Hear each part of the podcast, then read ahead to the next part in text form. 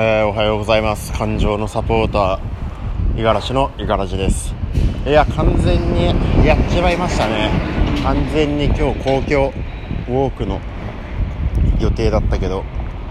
完全に寝坊しました。うん。まあまた同じように今どっちにしろまあ皇居の方には歩いてるんですけど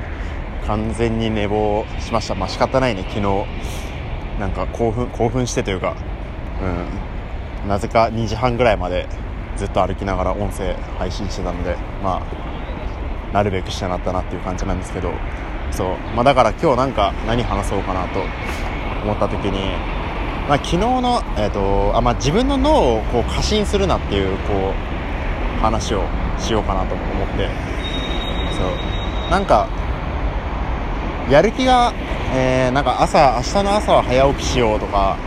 うん、なんか明日は例えばこうブログ書こうとか、そういうのをなんかこう決意したりすることって多々あると思うんですけど、まあ、特に、うんまあ、早起きとかそうかもな、うん、なんかそういうのをこう思った時にそれを考えてる時の自分とえー、それを実行する時の自分っていうのは同一人物ではないっていうのを認識しておく必要があるよっていう話なんですけど、うん。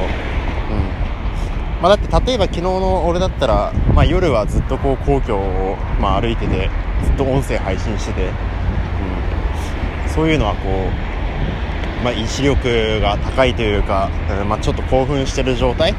だから、うん、やるぞみたいな感じでこう思えるけどでも実際それでじゃあ早起きして何かをやろうってなった時にそう考えなきゃいけないのは起きた時の自分っていうのは今の自分と思考の状態だったり脳の状態が同じじゃないっていうことを認識しておかなきゃいけなくて。だからまあ例えば朝起きてから何かをやるっていう目標を立てたんだとしたら朝起きた時の自分っていつもどういう状態なのかなっていうのをこう考えなきゃいけない。だからうん、まあ、朝起きた時っていうのは当然、まあ、二度寝したいなとかね、なんかまだ起きたくないなとか、何やろうと思ってたんだっけ？ってぼーっとしたりとか、急になんかやる気満々のモードから始まるっていうのは難しいのかなと。う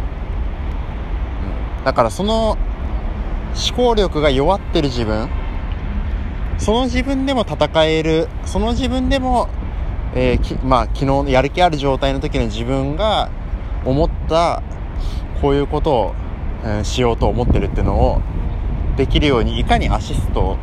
していくかっていうのが大事でそ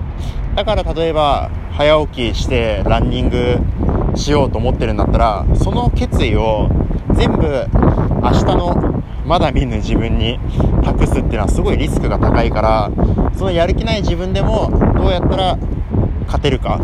っていうと、まあ、例えばもう起きた時に、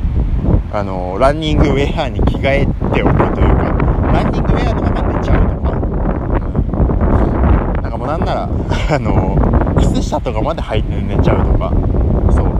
でもランニングシューズをセットにしておくとか、うん。あとなんだろうね。そう。まあそういう、朝起きて自分がぼーっとしてる状態で、